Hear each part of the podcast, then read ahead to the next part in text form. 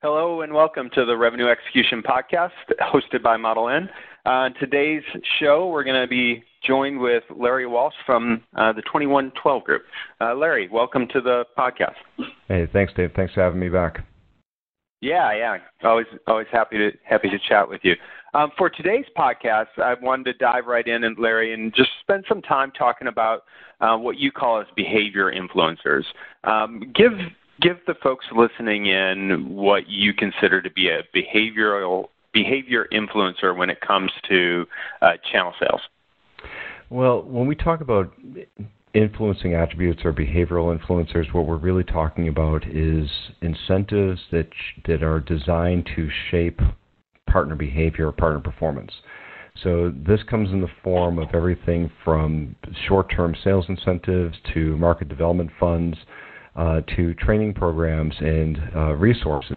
Typically, um, influencers are tiered off or that they're graduated, meaning that they're earned into. Um, so that you create a carrot approach to, towards earning access or unlocking access to, to different levels of compensation or um, enablement materials or rewards that that by their very nature of trying to unlock them shapes the behavior of the partners to do things that they that they aren't doing already. Okay, perfect. Make, makes a lot of sense to me. Um, let's talk about some of the the major behavior influencers, how they how um, vendors can use them uh, Uh, you know more effectively?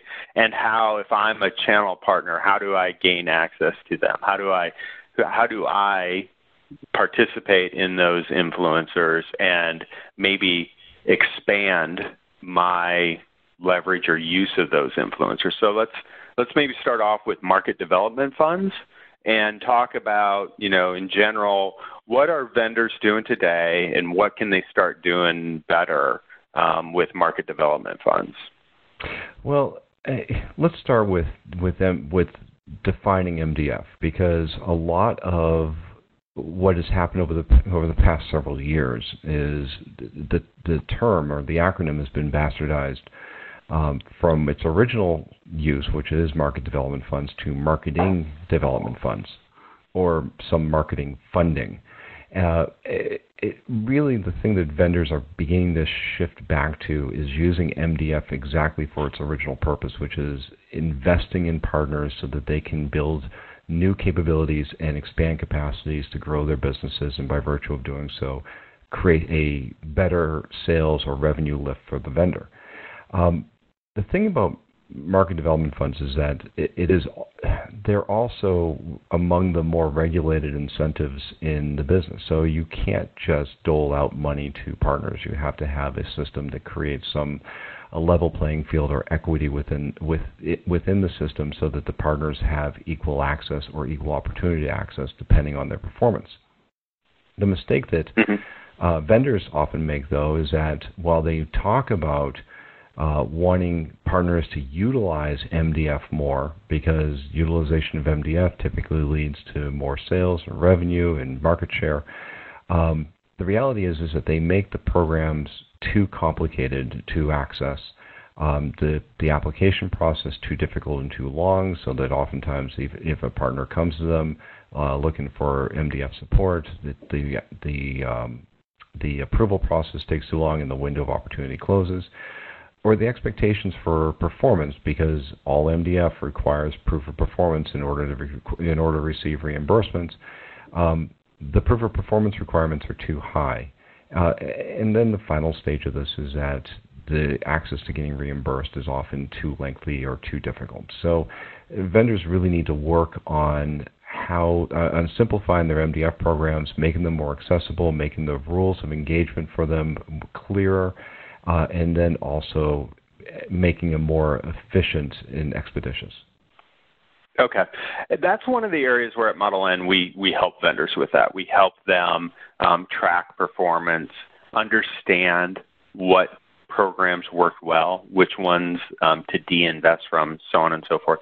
Who do you see out there that's doing a good job, or what sort of programs do you see that are actually a little bit surprising where um, you wouldn't expect them to have the success that they're having.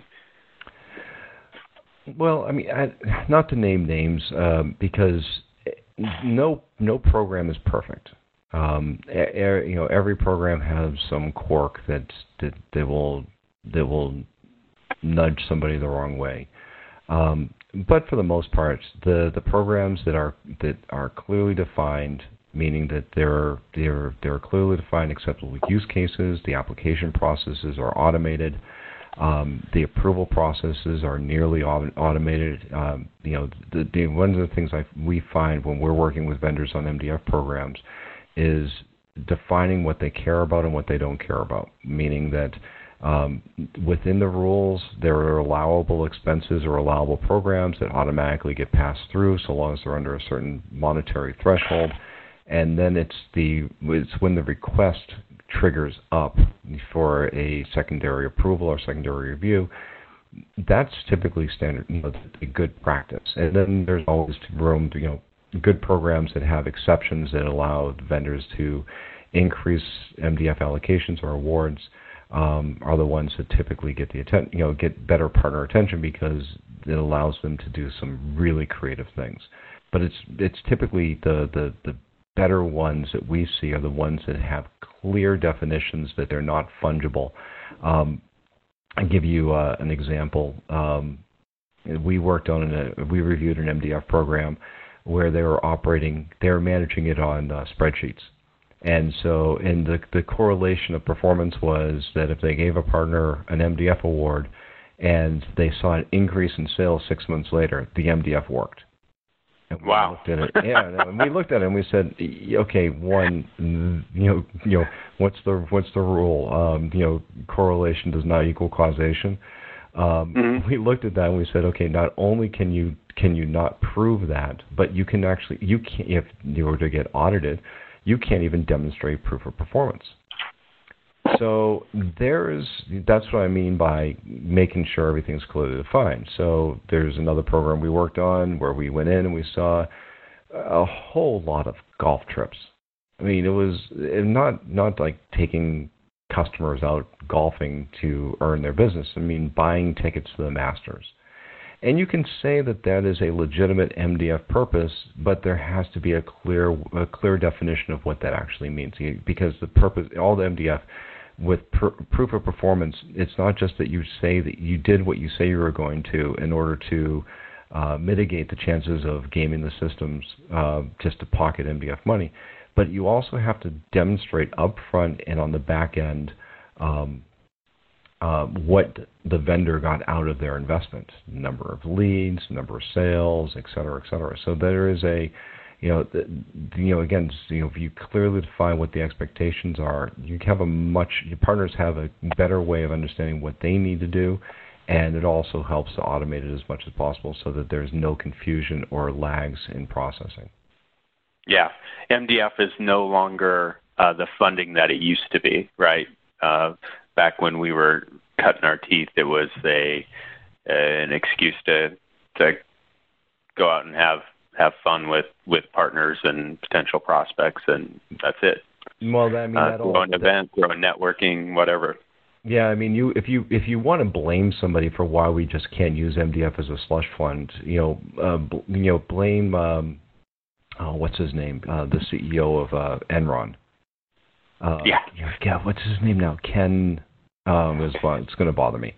Um, yeah. But but Enron and those those big meltdowns of the early 2000s uh, were the ones that triggered the Sarbanes-Oxley Act, which tightened up the ability to use MDF indiscriminately, and that's the reason why we're not supposed to use MDF for um, to send our you know for partners to send their people to vendor conferences because you're paying into the company that paid you and so yeah. it's just it, it's revolving, and that's no longer allowed under the accounting rules. And then there's other there's other you know generally accepted accounting practices that also govern over MDF that have to be that that you also have, that companies have to be mindful of. So you know, good systems. I mean, and I'll say this is that Model N does a really good job of helping to not just automate, but main, main sure, you know, help maintain compliance.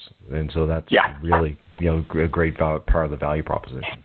All right, uh, let's let's jump to rebates. Um, I, you know, I look at or us at Model N, the way we look at it is we want to be able to help uh, our customers with incentive management across the board. You know, if you're paying money to your channel, that should be considered an incentive, and you should manage that holistically. So that's how how we like to look at rebates.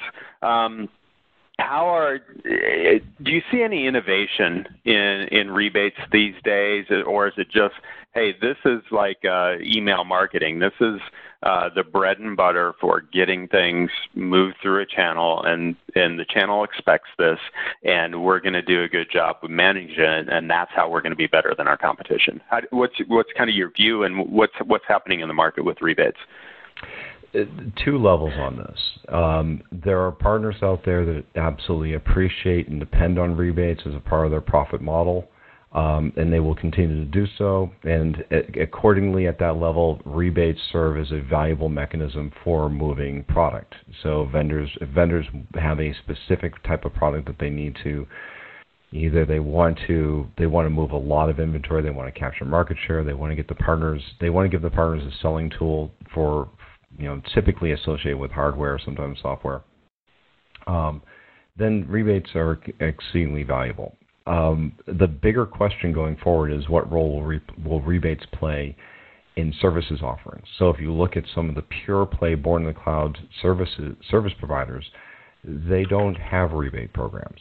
Um, there's nothing truly to rebate against because their models are either a sell through where the where their the the partner is the one taking taking possession, uh, but they sell to where the partner is the one that's taking title to the service and billing down to the customer and sending their own pricing, or um, they're selling through where the paper is set by the vendor and um, the paper and price is set by the vendor, and the vendor can manipulate discounting. So if you're seeing a little bit of on the services side where where pricing is established at the partner level or special pricing being set at the vendor level, which is negating the need for rebates but you still see rebates as a really uh, powerful incentive for moving more traditional products, and I don't see that going away anytime soon. Okay. Excellent. All right. Um, running down the list here of behavior influencers that you kind of recognize and call out or you prioritize. Um, what would you? We've talked about MDF and rebates. What what other behavior influencers do you think are, are worth spending a little time on talking about and why? As a rule, 2112, when we work with vendors on developing channel programs or engagement models, we typically leave incentives and compensation for last. Um, what we find is that partners, the, the, truly engaged partners, the ones that have their own business plans and, and well developed profit models, um, are the ones that appreciate things like pre sale support and um, joint business planning and um, and and territory coverage modeling as being more uh, co-selling type of programs as being more valuable and, incent- you know, and more worthy of responding to as an incentive than even some of the monetary rewards. It doesn't negate the value of the monetary rewards, but it does make a huge difference in their perspective because they have an idea of where they want to go. Um, and sometimes the rebates, if you're if you're purely responding to say a rebate or some type of um, short-term incentive, then it can those you know those can have the potential of drawing a partner off their plan more so than keeping them on. It's not to say that they won't utilize those tools, those incentive tools, but what it means is that it will, they'll use them strategically rather than as their own driving force. So uh, we we find is that if vendors that that truly do engage in uh, joint business planning with the partners. They're selling with the partners. They're they're helping to craft uh, focused and targeted sales plans. Those are the ones that actually get a lot of attention and a lot more return uh, return on investment. The other thing, which is a bit more intangible, is ease of doing business.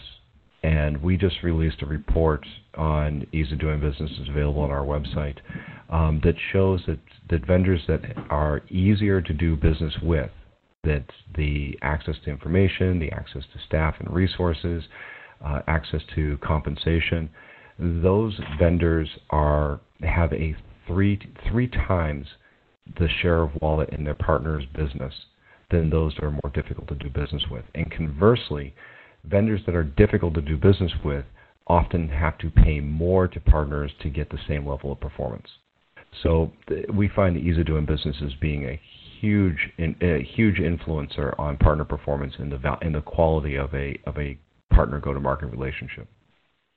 Yeah, if you're a vendor and say you're kind of middle of the road as far as you know ease of doing business and, and things like that, um, and you're looking at it and saying, all right, I need to invest in programs. How do you balance increased investment while still saying, you know what, I I need to keep control of my costs so that I can maintain margins.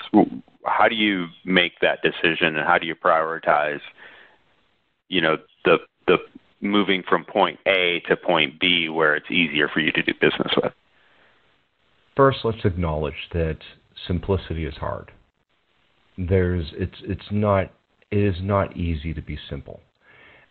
Mm-hmm. And I think one of the problems within our within the, the corporate construct, particularly in large organizations, they embrace complexity as a means of demonstrating internal value. That they have to do something for X reason. There is a, an internal requirement, there's a regulatory requirement, there's a legal requirement, and let's not get into the burden of lawyers. Um, but when you're talking about a mid-sized organization or a company that's that's running in between, that they have a mix of incentives, they're kind of difficult to do business with. How do they balance out? It's there's there needs to be a staged approach to all this. Um, you you in fact I'll I'll share with you is that we're working with a company that's uh, trying to trying to go to market um, through channels uh, with a I wouldn't call it a complex program, but not a fully enabled program.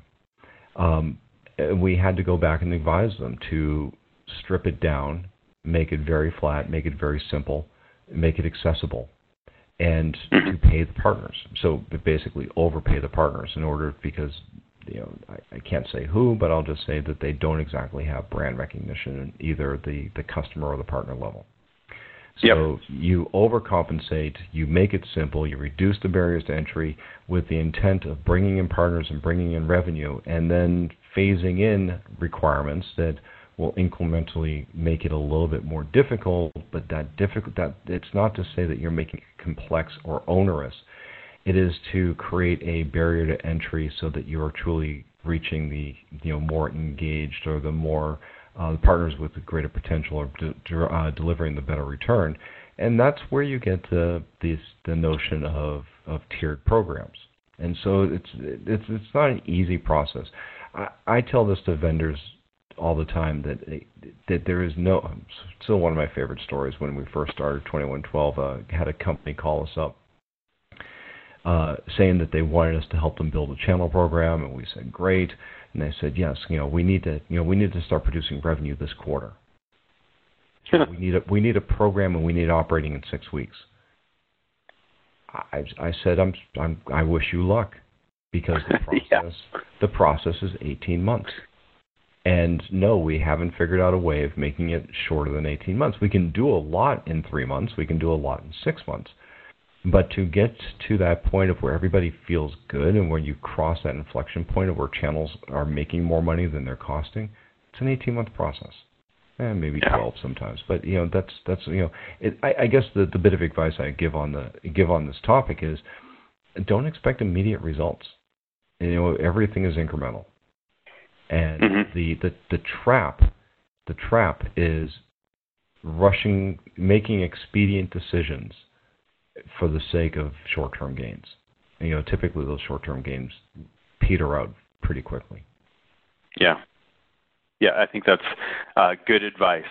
Uh, Larry, uh, thank you very much uh, for joining us once again on the Revenue Execution Pro- podcast. Really, really appreciate your input and your time. Oh, hey, thanks for having me, David. No problem.